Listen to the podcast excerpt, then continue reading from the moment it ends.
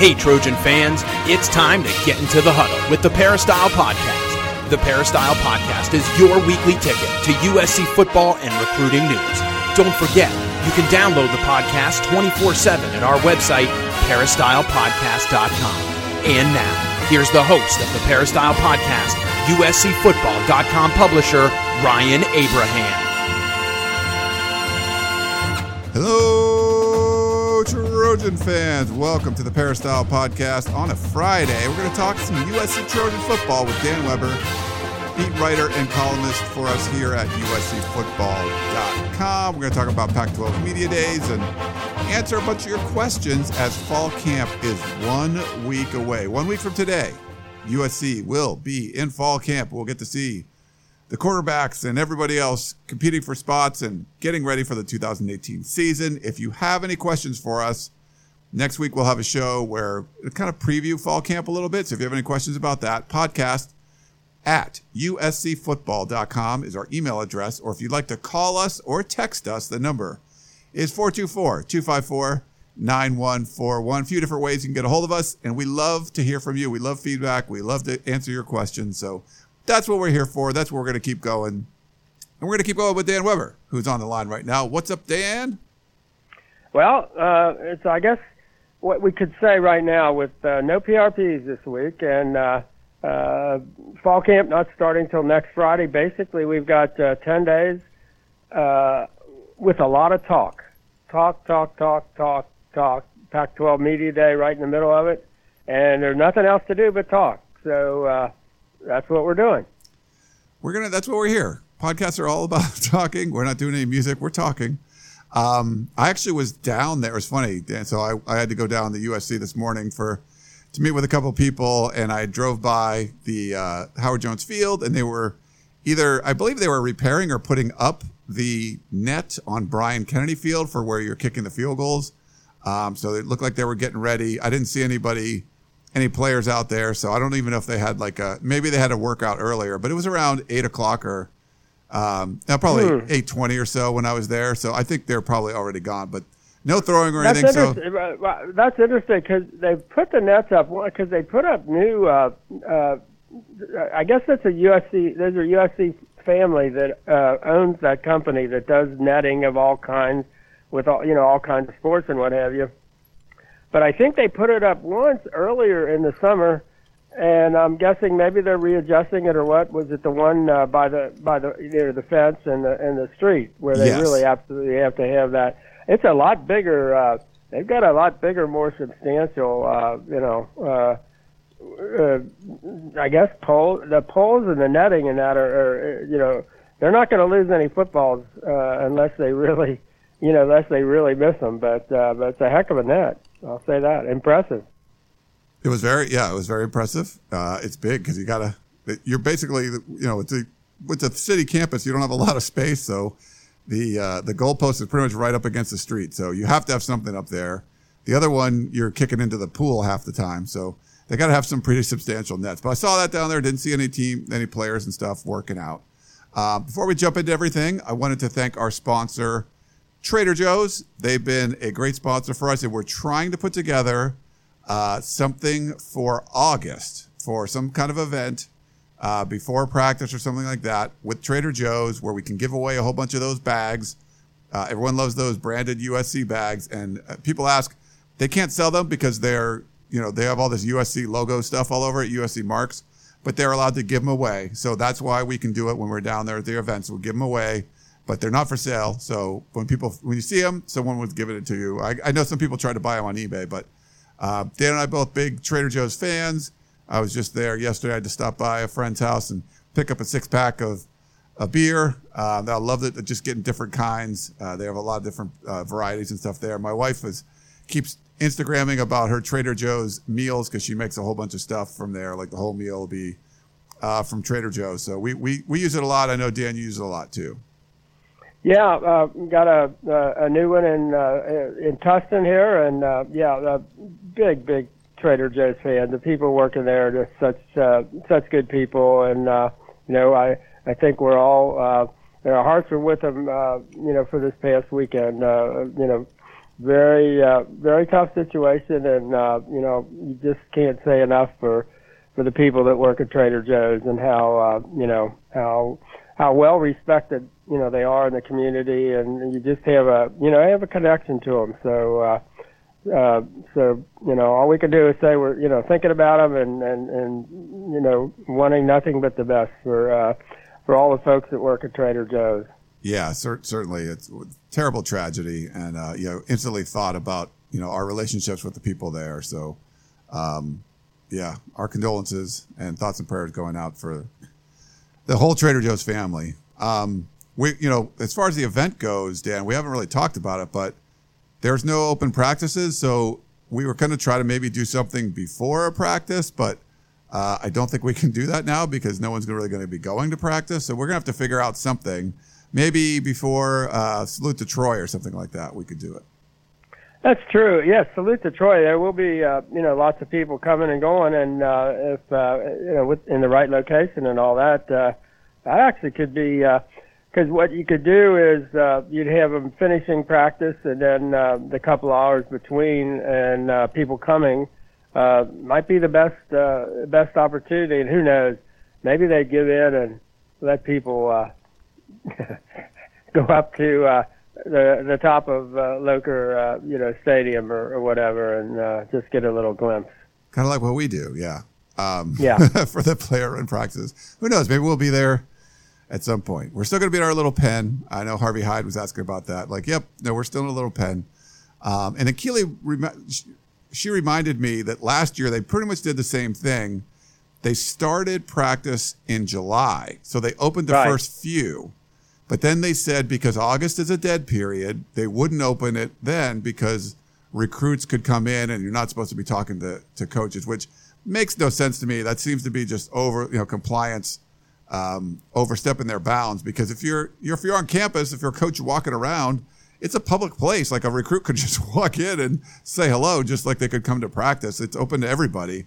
Um, so I, I think, you know, those kind of things, I don't think it's a violation if you open practice to the public and a recruit happens to be there. You know, it just doesn't seem like that would be a violation.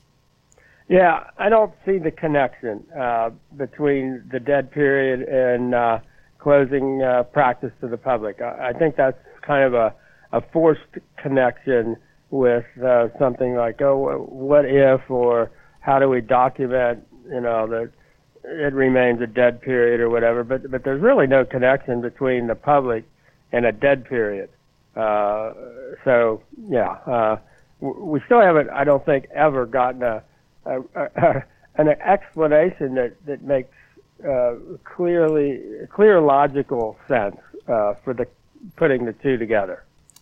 Um, yeah, it it doesn't make a whole lot of sense to me. Plus, you know, there's other Pac-12 programs. I emailed a big group of people that cover the teams like we do for the different programs, and three or four of them have open practices. So uh, it can't be a violation, or unless those th- three or four schools are all committing violations, you would think, you know, the interpretation should be pretty much easy across the board. Like, I think the NCAA should be able to say, you're allowed to have an open practice just because it's a dead period. You know, if a recruit happens to come, you just don't, you know, don't host them or anything, but they're allowed to show up and, and watch if they want.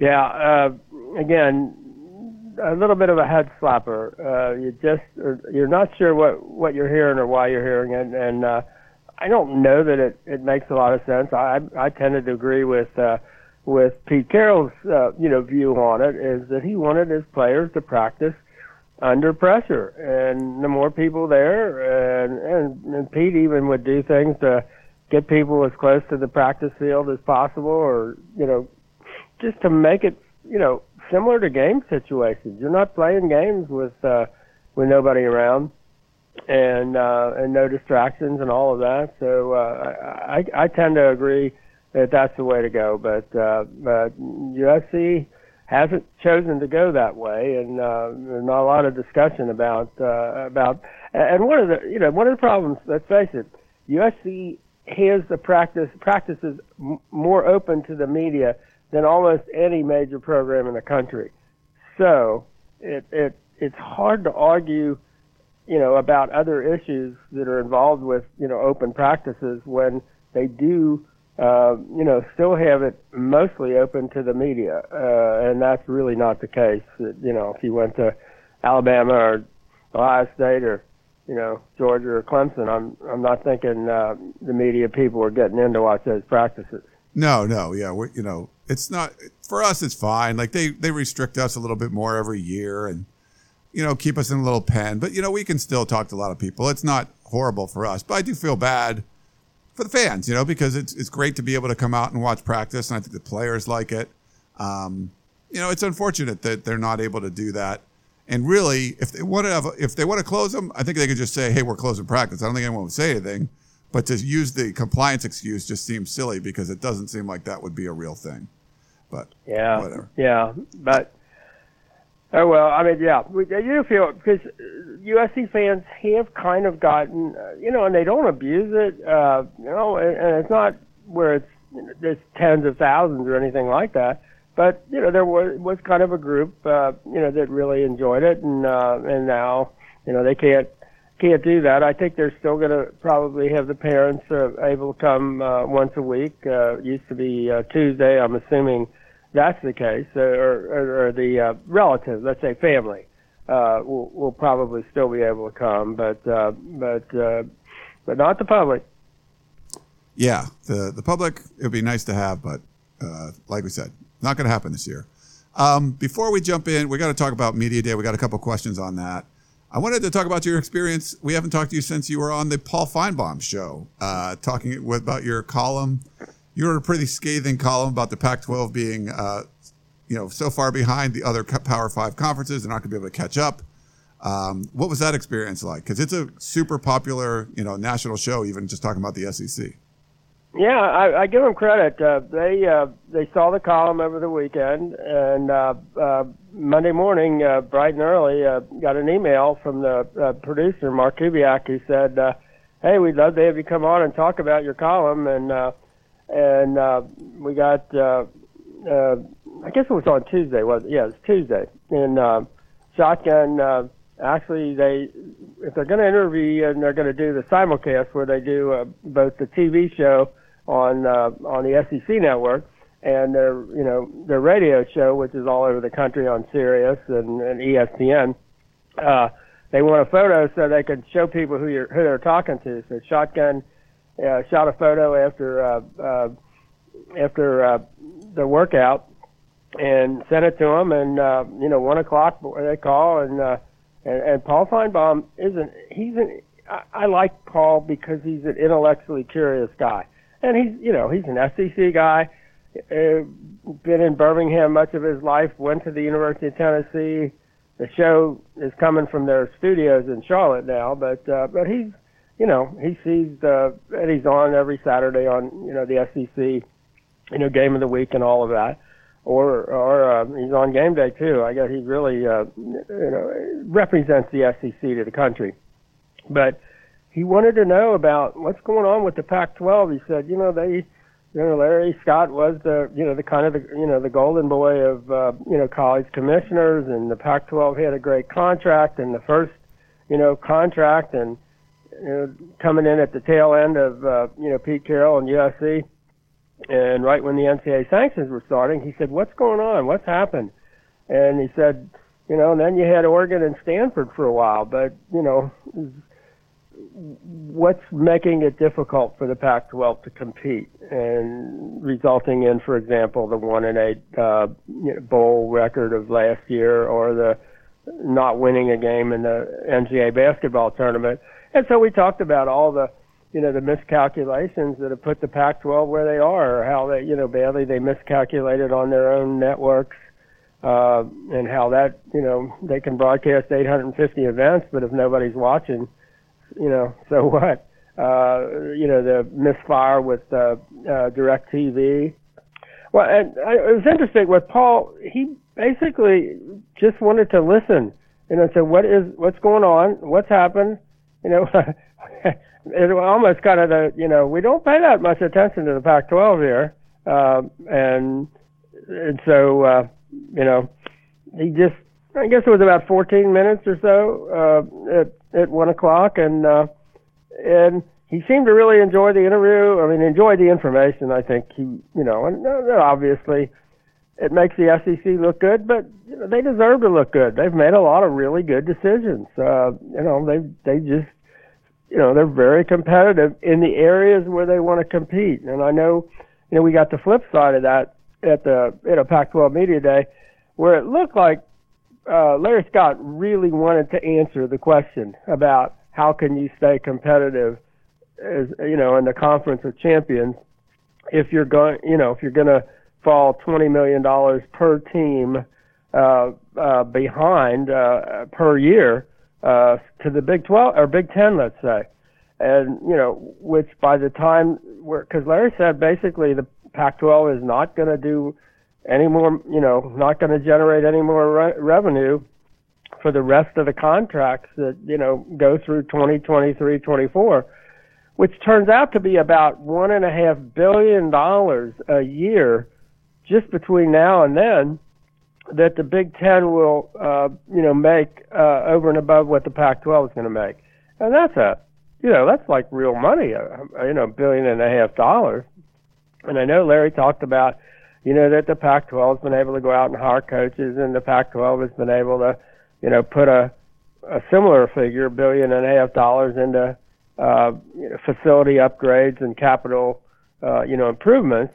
The problem he's got, and he didn't mention this, is some of the schools are having, you know, they've committed that money and they've put, you know, the uh, expansions out there, but they don't have the income, the revenue to pay for it. You know, I mean, it's USC obviously going to be able to generate the 270 to 300 million dollars for the Coliseum uh, renovation, but I don't know that the same story holds true for say uh, Washington State with their uh, you know eh, renovation and expansion of Martin Stadium. I think they were probably expecting to do uh, a bit better in terms of the TV contracts and that, and uh, and that hasn't ha- you know that hasn't happened, and the Pac-12 network hasn't happened, and now after what six years they say they're going to do more focus on football and men's basketball. Whoa, how about that?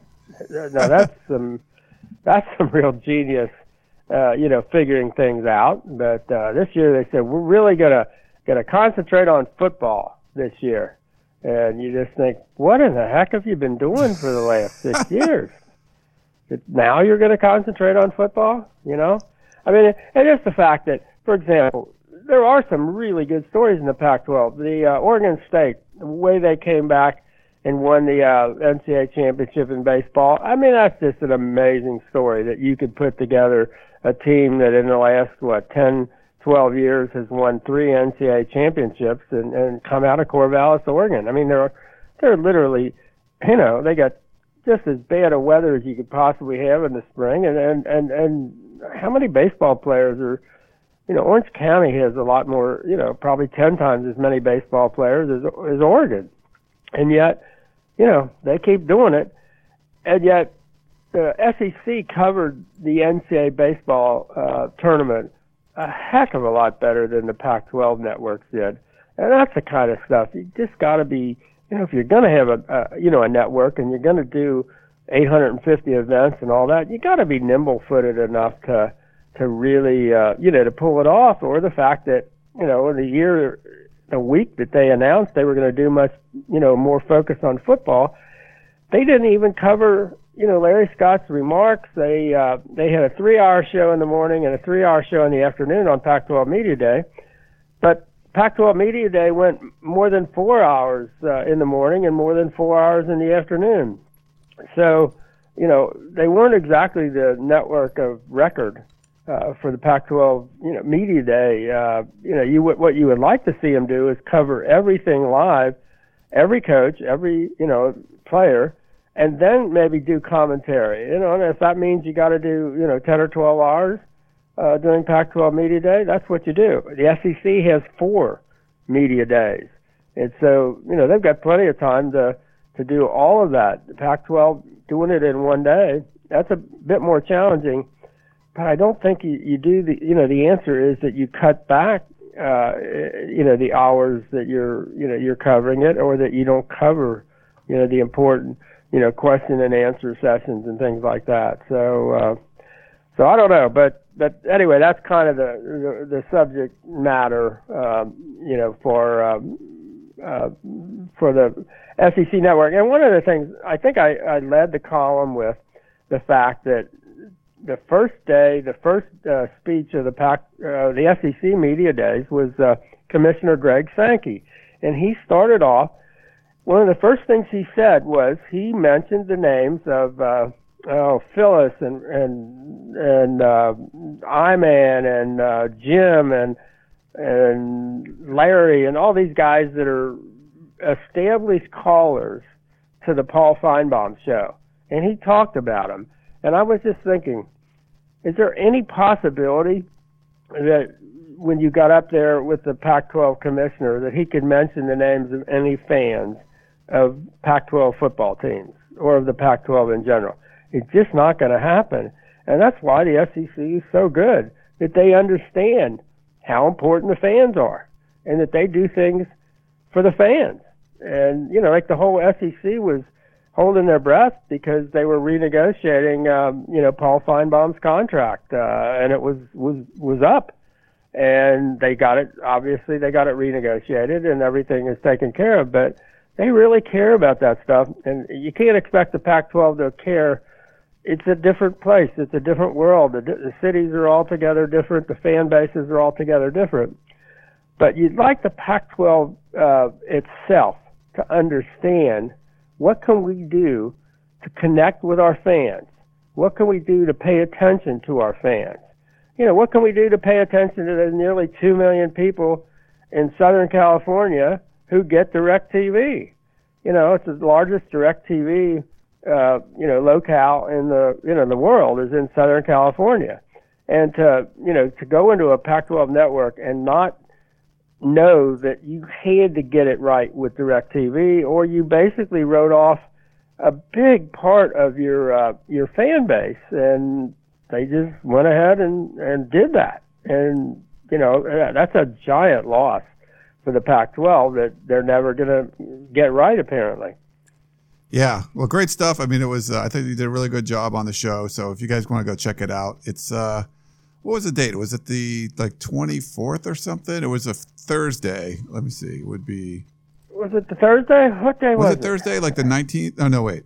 Uh, well, now I'm. Uh, I forget. Maybe the uh, nineteenth. I don't know. You I thought it was the weekend. It was. Was it the weekend before? Boy, Pac-12 Media Day. Uh, yeah. I no, it was the a week before. It was uh, Tuesday before Pac-12 Media okay, Day. Okay, so the seventeenth. What that? the seventeenth. Okay. Seventeenth. Yeah, go so go check out. He's got the uh, archives and stuff there, so you can check out the Paul Finebaum show where Dan did a great job. Um, before we jump in, I want to talk about the Pac-12 Media Day, but I want to thank our sponsor 4Hims. Did you know 66% of men start losing their hair by the age of 35? Is that hairline slowly starting to move backwards? Any bald spots yet? When you start to notice hair loss, it's too late. 4hims.com is a one-stop shop for hair loss plus skincare and sexual wellness for men. You get medical grade solutions, real doctors offering well-known generic equivalents to name brand prescriptions to help you keep your hair. They're not herbal supplements. They are prescription medications backed by science and they're shipped directly for your, to your door. Hundreds of dollars less than what you would be paying in a doctor's office. So my listeners get a free trial with 4Hims for just $5 today, right now, while supplies last. You can see the website for full de- for full details, but just for five bucks, it would cost hundreds if you went to the doctor or the pharmacy. Go to 4hims.com slash USC. That's F-O-R-H-I-M-S dot com slash USC. 4hims.com slash USC. So go check it out. And then Dan, I wanted to talk about Pac-12 Media Day, and Earl in West LA said he was wondering if if we had two or three takeaways on USC football t- from Pac-12 Media Day, and if so, what do you think they are? I mean, I, I think the the biggest takeaway, and it wasn't just me; it was everybody. That was if you were near Cameron Smith or Porter Gustin, you realized how unbelievably uh, motivated these two guys are. You know, to make their last year you know something really worthwhile. I mean, and and, and like really special, and and and they're not throwing around the word you know national championship to be, you know, exciting anybody or whatever. It's just this is what you do at USC, and this we think we've got enough talent to do it. And uh, you know, we've won you know the big exciting Rose Bowl and sophomores and the uh, Pac-12 championship uh, as juniors. But it's the logical you know next place to go. But we're not going to be able to go there, they think, or they'll tell you, if we do it like they did it last year, and they know you know how badly uh, how far short they came up against, uh, you know, te- uh, uh, excuse me, Ohio State in the Cotton Bowl or Notre Dame in South Bend or uh, Washington State at, you know, in Pullman. And uh, things have to change. The culture has to change. And it's interesting that they've got two different approaches where Cam, you know, really wants to be the leader who figures out how am I, how do I do best as a leader? And how do I do best not just by saying what I'm saying, but getting everybody else to go along with me and to be leaders themselves. And um, and then yet you've got Porter, who becomes a leader and has decided he's not going to be the leader who does, you know, the speeches and, and the talk. He's going to be the leader by example. And as as Cameron said, you know, Porter can be an inspirational leader for this team just by being Porter and doing what he does and what he's always done. And uh, so, I mean, I thought that was really impressive. And I, I actually wrote it, you know, and it's like kind of a reversal where Clay is sort of the, you know, if you've got a good cop, bad cop situation, Clay's sort of the good guy. And, you know, the smiling and upbeat guy. He's the guy that drives the ice cream truck to practice. And these are the guys, and, and Cam and, and Porter are the guys that are scowling and, you know, looking at their guys and say, come on, this is the way we, we, we do things around here. And I think it can work. I mean, I think that's what was needed for Clay to be able to be Clay and to be who he is.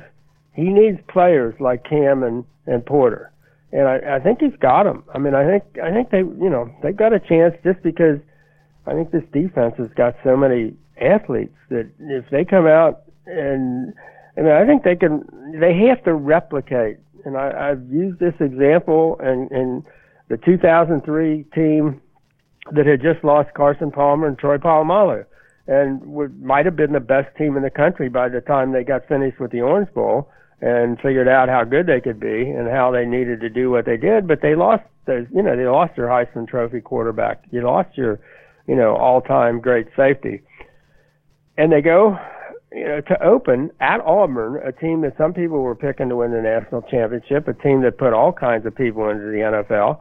And they go down there, and Auburn is all fired up. They're getting USC. Uh, they got this great team coming back, and 86,000 people in the stadium uh, hour and a half before the game, and they're practicing. They're uh, half the stadium is saying touchdown, the other half the stadium is saying Auburn because they had just lost their legendary uh, radio man uh, in the off season, and they were going to salute him every time Auburn scored with the touchdown Auburn chant. And of course, USC comes in there and shuts them out. And they don't, they don't, you know, they don't get to do one of those because USC didn't let them, and they barely let them across the 50-yard line.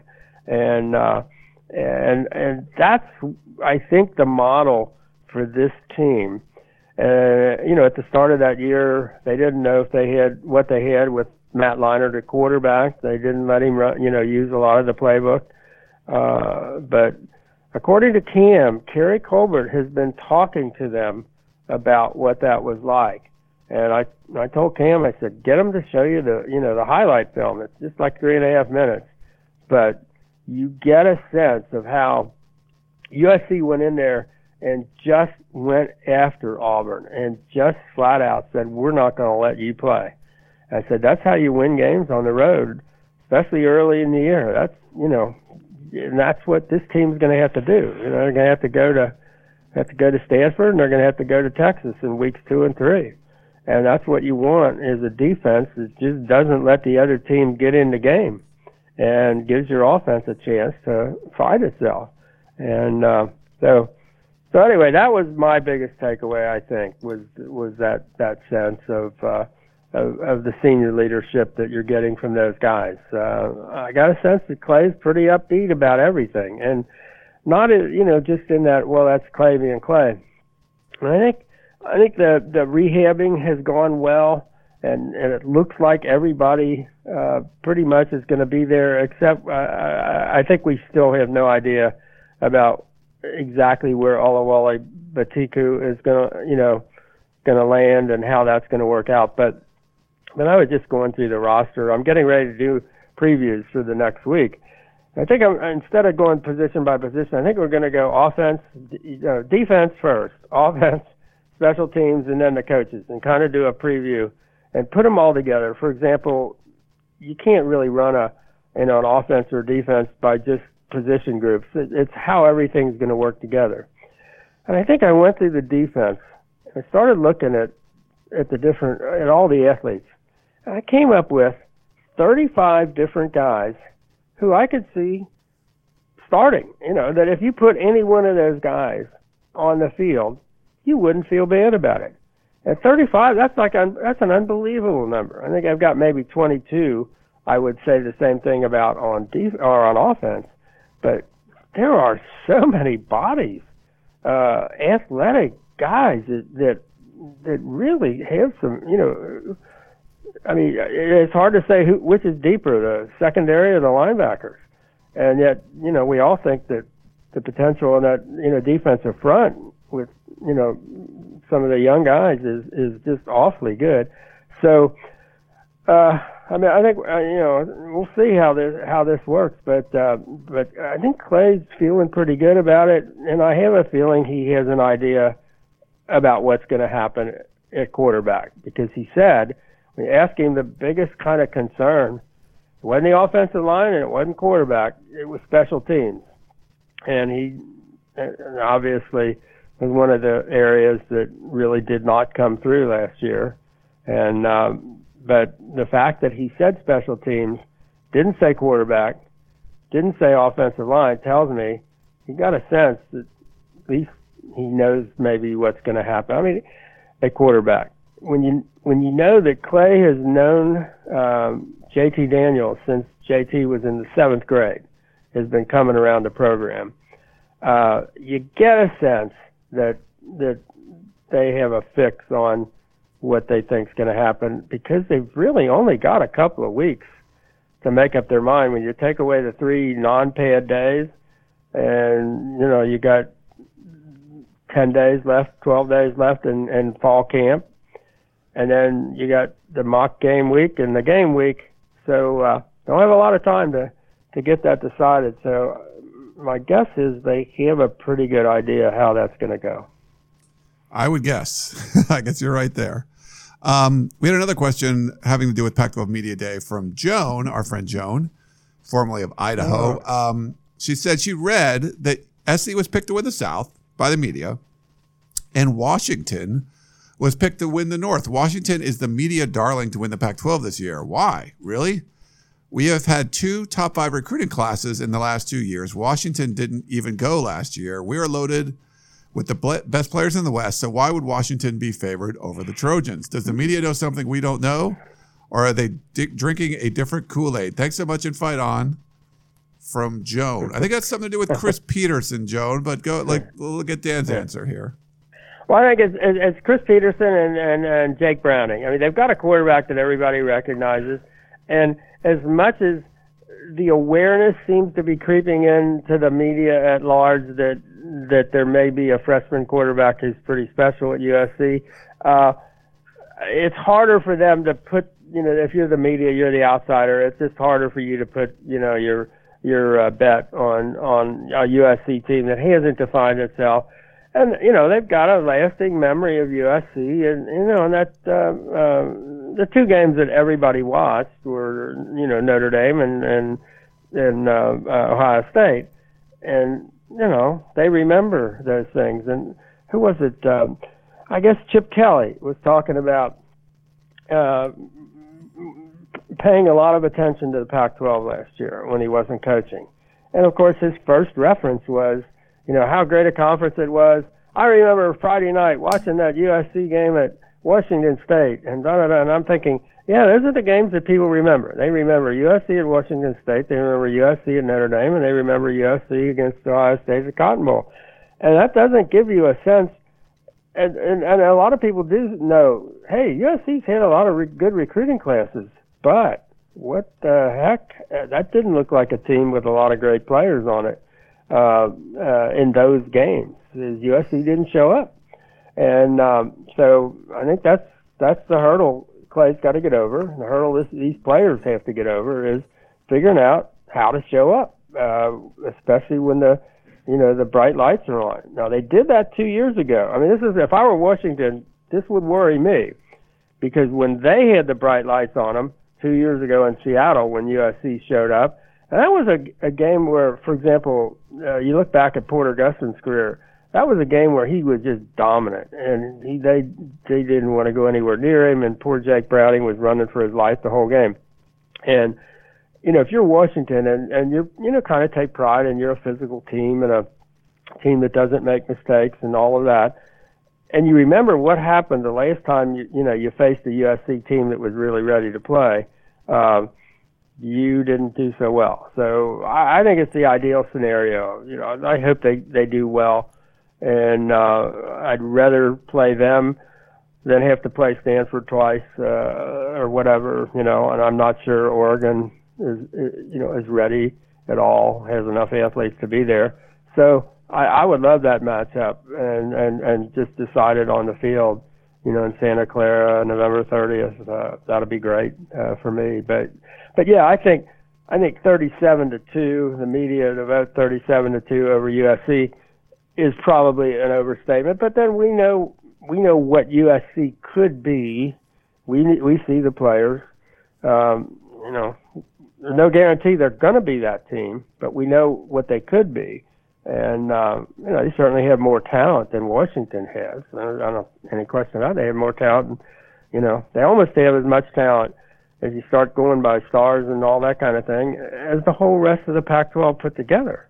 Uh, so uh, obviously, got to have a quarterback who comes through, and it's hard to tell people that there are ways you could look at the quarterback situation at USC and not see a drop off from last year, or, or see some improvements, uh, see fewer turnovers, see uh, you know things that that maybe a new quarterback can do better. That, that that's almost impossible to say when you're talking about you know Sam Darnold, who was uh, the number three guy in the draft and could have been number one in a lot of people's minds. Uh, that doesn't make sense. So that's what you get. You get everybody, you know, playing it a little more safe and say, let's go with Washington, go with Browning, go with uh, Petersen, and uh, I think that's where we are on that, John. All right, we got Jim in Newport Beach He says, First, I want to say that I appreciate what you and your whole staff do. I have come to rely on your podcast and articles every week about USC football. My question is this of, of most all the quarterbacks in recent memory, Sam Darnold seemed to throw the ball down the field more often. It felt like our offense was more electric with a quick strike ability. How much of this is simply a quarterback's choice versus play calling or scheme? I'm not sure we will see another quarterback with Sam's raw talent. That's Jim in Newport. I don't know, Jim. Uh, yeah, I think some of it is uh, you know play design. Some of it is the fact that uh, uh, once uh, the play broke down and Sam was scrambling, uh, you had more of a chance to throw the ball downfield as, as receivers, you know, broke their routes and tried to find you know open areas and things like that. Uh, you know that was a plus and a, and a minus. You also had all you know the turnovers and uh, you know where Sam tried to do an awful lot on his own, and uh, I think he was very conscious of you know where the pass rush was going to come from and what he had to avoid, and so you didn't always see the you know the original stuff uh, stuff happen, but uh, but I do think uh, you know with the two. Uh, uh, holdover quarterbacks from the spring, Matt Fink and, and, and Jack Sears, you don't see as much that ability to to throw the ball down the field. But uh, but with uh, with JT Daniels, uh, you got a guy that that will throw the ball down the field will take what you give him. Uh, doesn't mind taking the short stuff or the crossing routes or or, or any of it, but uh, but seems to see the field in, in ways in which he can anticipate, you know, where the opening is going to be, and, uh, and will take advantage of it. And so, uh, so I, I, I think the jury is still out on on whether USC is going to be able to throw the ball down the field. I think Tyler Vaughn.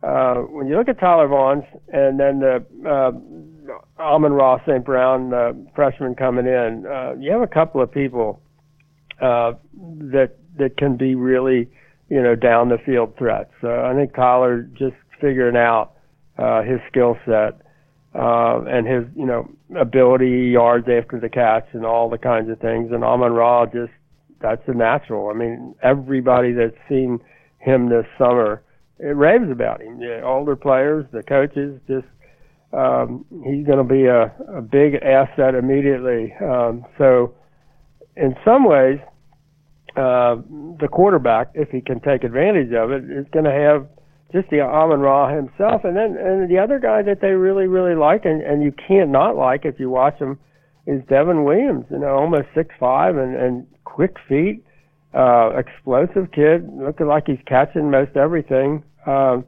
give him two. You know, USC has two freshmen that uh, that are going to make life pretty difficult uh, for uh, for defensive backs who really, I don't think many secondaries are going to be able to double up on anybody on the, uh, you know, uh, among the USC uh, pass catchers. So uh, it's going to be interesting. And the, the the question I'd like to see answered is how do they take advantage of the tight ends?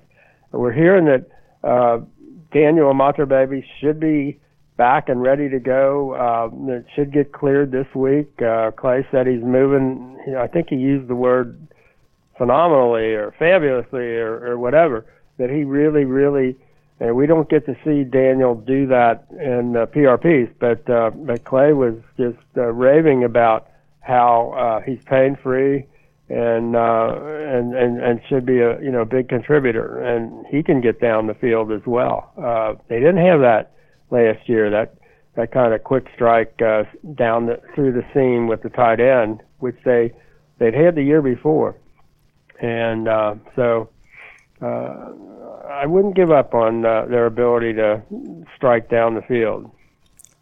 Yeah, that was an interesting point. And uh, Jason in Longhorn Country had a question about Devin Williams too. He wanted to get your thoughts on him, so I'm glad you shared that. So thanks, Jason. Hopefully that answered your question. Um, yeah, he's. I think he's shown, and I I tried to watch him more toward the end of the PRPs because uh, he hadn't played against great competition, and he's obviously so much better an athlete than the guys he was lining up against. But I'm watching him, and I'm watching him get quicker and more assertive and more sure of himself. And you know, in terms of releasing, uh, you know, off the line of scrimmage, and uh, just with the kind of quick feet that you don't often see for a guy his size. And so I've been really encouraged, uh, you know, about uh, where he's come from and, and where he could, where where he could end up. And I, I like the fact that Clay uh, singled him out uh, with Amon-Ra as the two freshmen that just uh, really really impressed the coaches in the in the team run and all the workouts. So uh, that's that's good news. The um, Tarek had a question. If JT Daniels was to win the job, could you see him becoming a captain as well? Well, I mean, although. You have to you know, go into specific designations. He's got to be capable of, of running the team, uh, which I think we have seen that in the summer. I mean, he's very confident, very content being in charge. Uh, the players know it. I mean, they've all talked about it. Uh, he's not somebody he's going to have to convince them. Hey, I'm a freshman, but but I can really do this job. Uh, no, he's uh, he will have of the of the guys that are you know fighting it out. He's probably got the the least difficult job of convincing them uh, that he can be the the leader. Uh, you know that moves the ball and, and does the right things and gets the ball to the right place at the right time. Uh, there's something about him. He just has a way about him. Uh, you would never, if you just showed up up there at lo- top of Loker Stadium with us and they said, pick out the freshman quarterback, he might be the last guy you'd pick. He does not look like the freshman quarterback. So, so I think he'll, I think he'll be fine and he doesn't need to be, I mean, your quarterback is your quarterback. He doesn't need to be, uh, you know, the captain. Uh, but he, he better be able to, to be the captain. Yeah. Uh, but he doesn't have to be the captain. Yeah. Don't think he'd be named a captain, but he'll be acting like No. one. Um, okay, we don't only talk recruiting, but Ben in the Central Valley wrote in uh, for to you. He said, first off, I want to thank you guys for keeping me uh, from going insane this summer, waiting for what has seemed like forever for football season to come back around. Worst time of the year.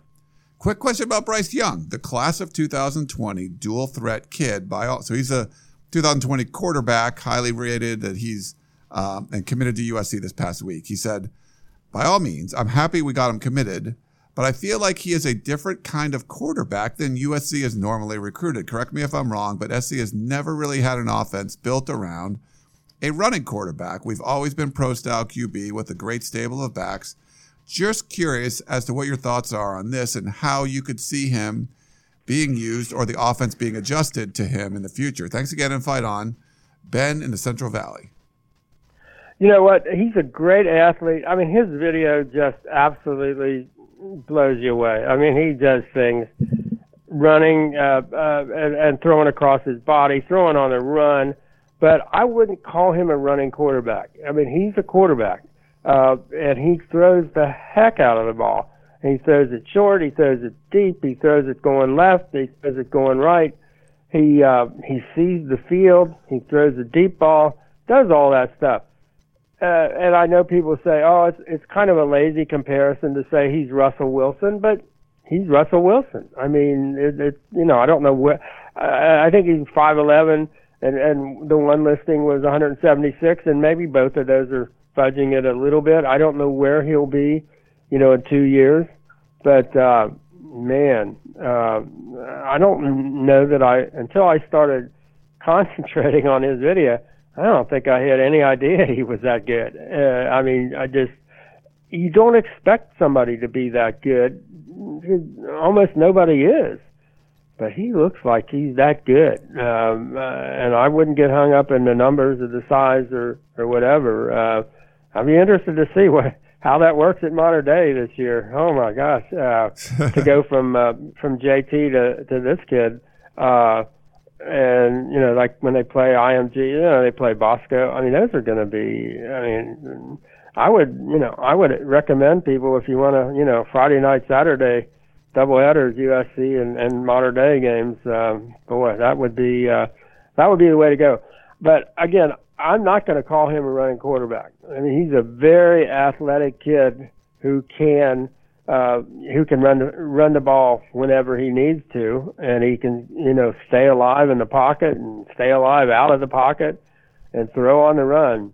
But for a sophomore in high school to be able to do some of the things he did last year, it's uh, it's a, it's pretty special. Yeah. Yes, it will take probably some adjustment for USC to figure out how do we incorporate the stuff he can do. I mean, he's uh, you know he's uh, I mean I can see why Oklahoma wanted him. Uh, uh, you know they did a really nice job with Baker Mayfield, who doesn't even compare athletically, uh, you know, to to him. I mean, he's just uh, he really special. I was I'm amazed. Uh, I mean, you know, Yes, he's in a great place. I mean, and you can see it's the one area when the SEC schools kind of look out this way, they think, how do they have so many good quarterbacks? How is Yeah. that possible? You know, they just keep coming, and they do. They just keep coming.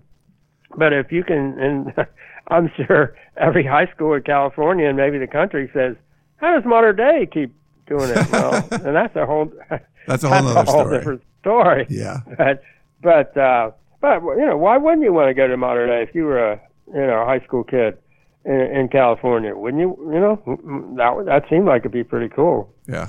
uh, with who they play and the kind of challenges you get and uh, the kind of coaching staff they've got. Golly, I mean, I, I don't, can't even you know, begin to count the number of you know coaches they've got and the you know, the way they're going to you know work with you. And not just face it, the only high school in America with uh, two Heisman Trophy winners, and uh, maybe uh, a chance for more. Uh, but um, yeah, uh, they're going to have to adjust. But he's not a running quarterback. He's Yeah. a quarterback. Agree with you there.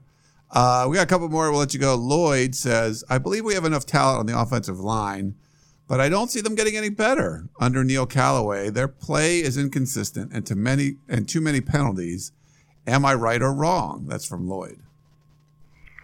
Yeah, I mean uh, that's the issue. Is it Callaway? Is it? I mean, I like him so much, and and I know his history is such that he, you know what's happened here doesn't seem to come out of a history of a guy who's got, you know, I think still the case more uh, Southeastern Conference championship rings than anybody in history. Uh, uh, you know, as a player and a coach, and uh, you know, at Alabama and Auburn and Georgia, and. Uh, but something hasn't worked well on this offensive line. Is, it a combination of you know the way uh, the way the offense is schemed, the way you know the way they practice? Uh, you know, are some of these things outside his control? I, I know we tend to personalize things, uh, you know, a little bit, uh, but it hasn't all gone together well. And you hope that maybe I mean, you know, you see plays where they're running the ball into, you know, uh, where the point of attack there are more defenders than there are um, offensive linemen, and that's not necessarily on the offensive line coach. You know, he he didn't call that play, he didn't draw that play up. So, uh, but it's something to you know to watch. They got to get you know they got to get you know more athletic. They got to probably uh, you know, refine exactly what they're doing on short yardage and, you know, bringing in an extra blocker where they need it, uh, getting better play out of the tight end, uh, getting guys more athletic. I mean, you know, and it is, it's somewhat difficult to explain. For example, you could take USC's offensive line from the Stanford game last year, the first Stanford game, and you could use that uh, you know, as a this is a how to, how to do it uh, for every team in the country. I mean, they couldn't have executed better, and they couldn't have, you know, you know, just did everything you could possibly ask of them. And then uh, as the year went on, you just, you know, you had some injuries, and obviously, and and, and yet you just didn't see that level of uh, aggressiveness and, and precision and you know and it dropped off fairly precipitously. I mean it, it didn't happen against texas right away and didn't happen against utah and you know california you know cal. And it just it just seemed to go away and i don't know i don't have a good explanation as to as to where it went or how it went away but it did and they got to get it back. I mean, you know, when you got four starters back and you got a couple of pretty talented guys, uh, you know, fighting out for that other position, I'm not sure they're going to have enough of the young guys pushing them. I mean, I wish that were more the case. That I think, you know, you got enough starters back for people like Phil Steele to say, you know, I think they've got he's got USC's offensive line rated as uh, number eight in the country. So if they play like they're the number eight offensive line in the country, life will be pretty good. They'll, they'll, it'll be okay. Uh, but they got to get there, and uh, and after last year, we're just not sure. Uh, and they got to make a statement, and they got to get it done. And uh, they won't talk to you. They don't want to much talk about how things are going. They, they don't want you. They know if you stop them and talk to them, one of the first questions is going to have the words Ohio State in it and uh, that's not something they want to hear about at all. And uh, uh, and I don't think that's a, necessarily a negative thing. They know about Ohio State, and they know that whatever they say isn't necessarily going to uh, take away the Ohio State game. Um, and they know it. They need to just do it, not talk about it. Yeah. But uh, but but we'll see. I mean, they know what we're asking them about, and. I don't blame him. I wouldn't want to answer it either. um, here's one. We had a text question from Chris. Uh, he's from Laguna Beach. third generation Trojan. He said many SC fans feel this year is the benchmark for USC. With the new quarterback and questionable offensive line, I think that is unfair. 2019 would be a better measure. What do you say? Fight on from Chris. See, I think I think it is it is, and not in, in you know the, the the way you might think. But I think there's there's enough talent to have a really good year, but they've got to get their act together in terms of you know physicality and toughness and mental toughness, uh, practice toughness. Uh, you know, just getting them ready, absolutely ready to play. I mean, I like the fact the way the defense is, you know, with the two tests a week and and really telling these guys, look, you know, we play we we play a lot of good plays and then we give up a 40 yard play.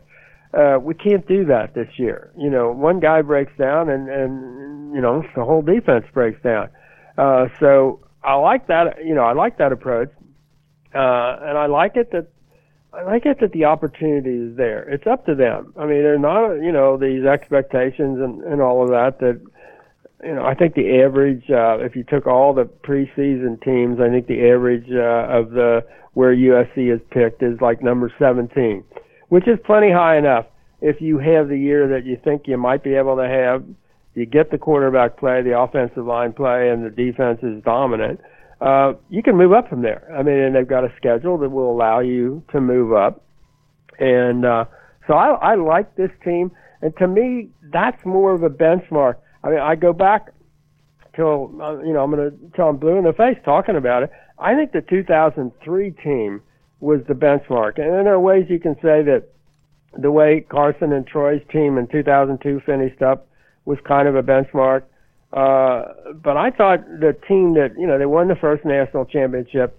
Uh, I think that was the team uh, with a young quarterback, fairly good number of young guys on that team, and that showed what USC football was capable of, of doing. And I think that's the same thing with this team. I'm not sure you're going to say, you know, what specifically do they have to do in terms of, you know, winning this and winning that. But uh, but I think the benchmark has to be for USC that they're going to dominate the Pac-12. I mean, they dominate the Pac-12 in recruiting. They've got the dominant history in the Pac-12. Uh, they're the team that nationally people will follow if they're good. They will draw the kind of attention that nobody else in the Pac-12 can draw, and uh, and they're going to have a chance. I mean, they've got a, the kind of schedule that gives you that opportunity. So I wouldn't put it off and say, oh, it'll be that next year. I, I think uh, I think it's uh, Cameron uh, Smith and uh, Porter Gustin's year, and um, I think I think this year would be for me uh, the potential benchmark year to say, and, and, and a big part of that is for Clay and for this coaching staff to figure it out. Figure it out. How do they do what they have to do to get them ready to play? Too many times last year they weren't ready to play. I mean, it's, it's not to argue about that. It's, it's inarguable. Uh, and they've got to figure out how do we get this team ready to play. And and this team's trying to figure out that same thing among themselves. What do they have to do to be ready to play? And uh, I like the fact that this the players on this team seem to want to own this team. So they're not thinking about the next year. They're, they're, they're thinking about this year. They are, and I think um, you know I get what you're talking about having a new quarterback, but really you're going to have that every couple of years anyway. Um, in this kind of a situation, uh, Chris in Laguna Beach, you if you're going to say it's a questionable offensive line, well, why is it? Like they got everyone coming back just about, and you have you had so many years in a row where you're tr- switching offensive line coaches. This is your third year in a row for Neil Callaway. There's consistency there. There's talent there. There's depth there you can't say if you're saying it's questionable, why are you giving him a pass? There shouldn't it shouldn't be questionable for to begin with. So I think this is a, a really good benchmark year for USC. Can you replace a star quarterback? Can you make this offense work without an individual like Sam Darnold making plays on his own? So I think it's a perfect benchmark year. I would I wouldn't agree with Chris. Yeah, it's a team year. I think the other thing is uh, college football is different. I mean, uh, let's face it, you had two freshman quarterbacks deciding the national championship last year with uh, Tua Tagovailoa and uh, um, uh, Jake Fromm from Georgia. The year before, you have uh, Alabama with uh, Jalen Hurts in the championship game. So uh, it's not that whole, you know, new freshman quarterback. Uh, for example, if JT Daniels were uh, were a basketball player and he had just come off the McDonald's All Star game and he had, you know, played lights out and led everybody in scoring and all that. Nobody in the world would be thinking, "Oh man, I don't know." With a freshman like, I don't know if that's no. You'd just say, "Hey, he's going to have one year and go."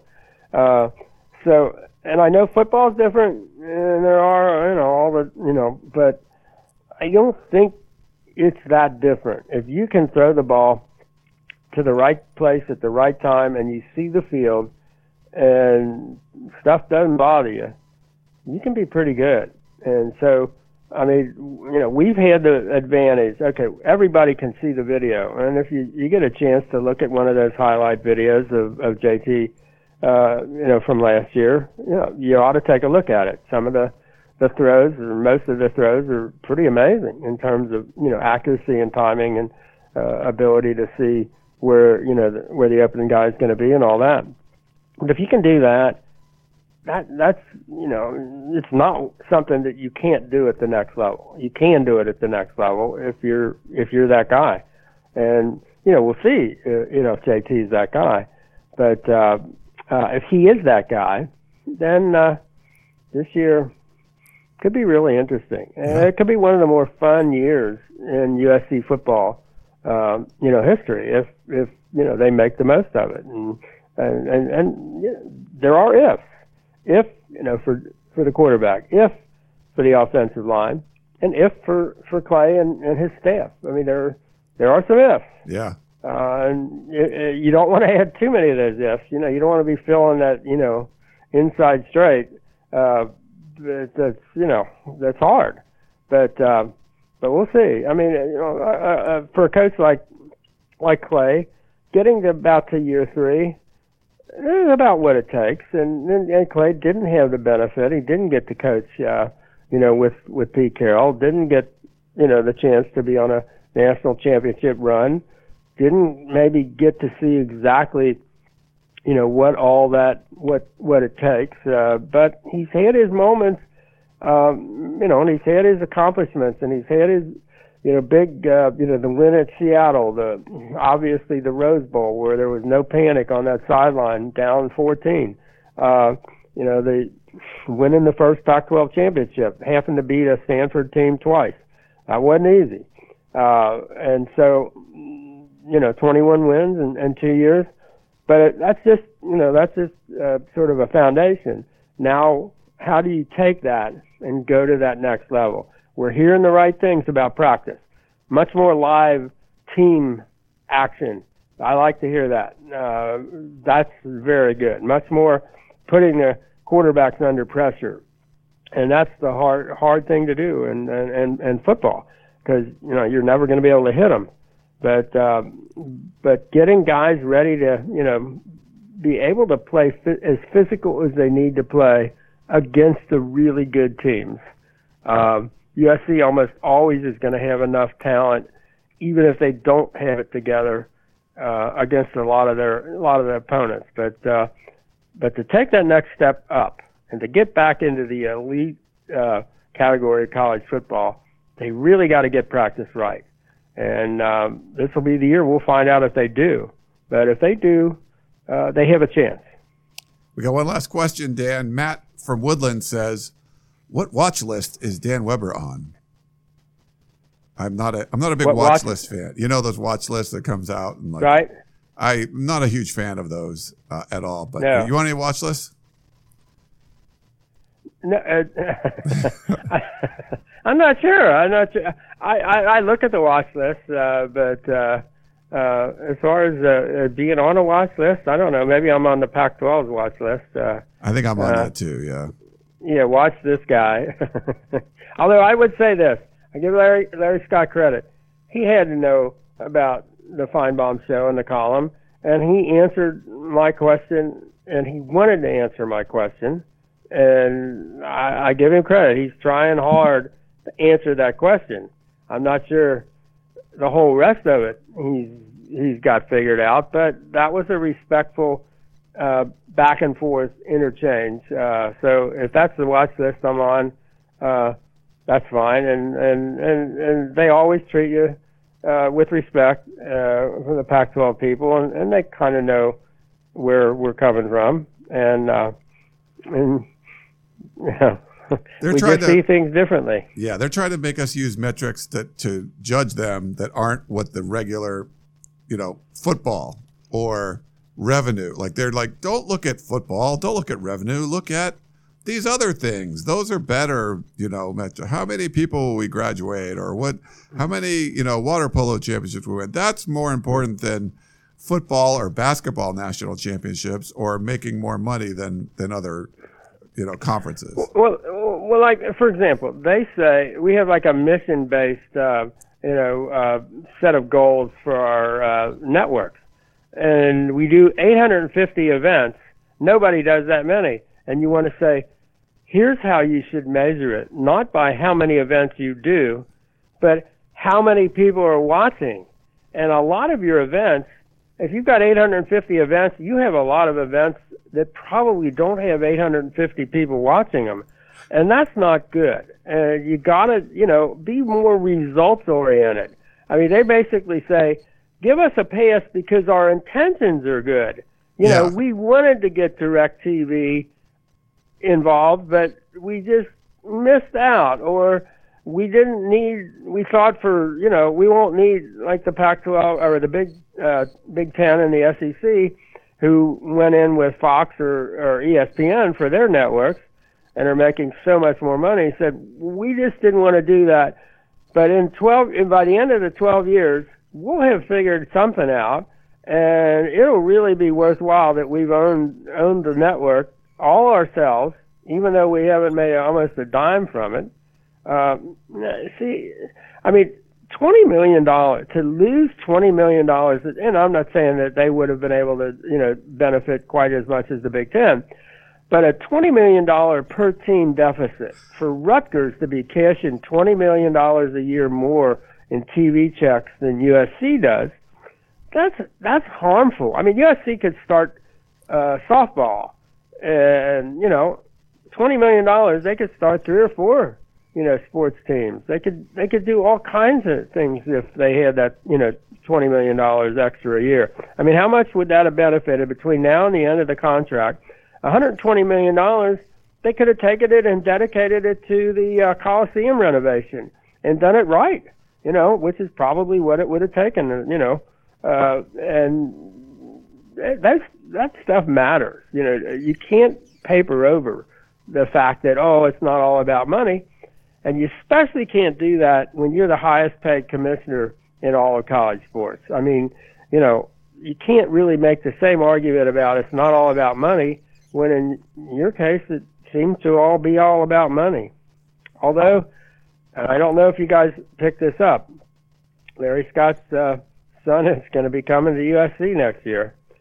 So uh, he's uh, uh, uh, so I don't know if that's going to change USC's feelings about Larry or Larry's feelings about USC, but uh, but it's an interesting uh, interesting development uh, as things go. Yeah, it is. All right. Well, great stuff, uh, Dan. Little Friday show, so people can maybe listen over the weekend. And uh, next Friday, we'll be down at USC and uh, talking some more USC football with the opening of fall camp. Looking forward to that. Can't wait. All It's right. gonna be fun. I, I like the. I wasn't sure coming out of spring, and I, I think the things that have happened since spring tell me this might be fun. This might be a really interesting, fun year to be involved with USC football. Uh, I've got to just just have that kind of a feeling that who knows this could be, you know, could be fun. Could be. We will see. All right. That's Dan Weber. Uh, I'm Ryan Abraham. Hope you have a wonderful weekend and uh, enjoy the week leading up to the first day of fall camp, which means the 2018 season is just around the corner. So for Dan, I'm Ryan. Thanks for tuning in, and we will talk to you next time. You may have noticed that shopping at Trader Joe's is unlike shopping at other markets. People ask us all the time how we manage to have such unique, interesting, and delicious products at such great everyday prices. This is Dan Bane of Trader Joe's. The answer is simple. It's all in the way we do business. We buy directly from the manufacturer whenever possible. This helps to keep our costs low, and we pass those savings on to you. No gimmicks, just great values at honest prices. Every day at Trader Joe's. Thanks for listening. You've been listening to the Peristyle Podcast, presented by USCFootball.com. Be sure to tune in next week for the latest news on Trojan football and recruiting. Don't forget, you can automatically download the podcast directly to your smartphone or tablet for free. Just click the iTunes link on peristylepodcast.com or search for Peristyle Podcast at the iTunes Music Store.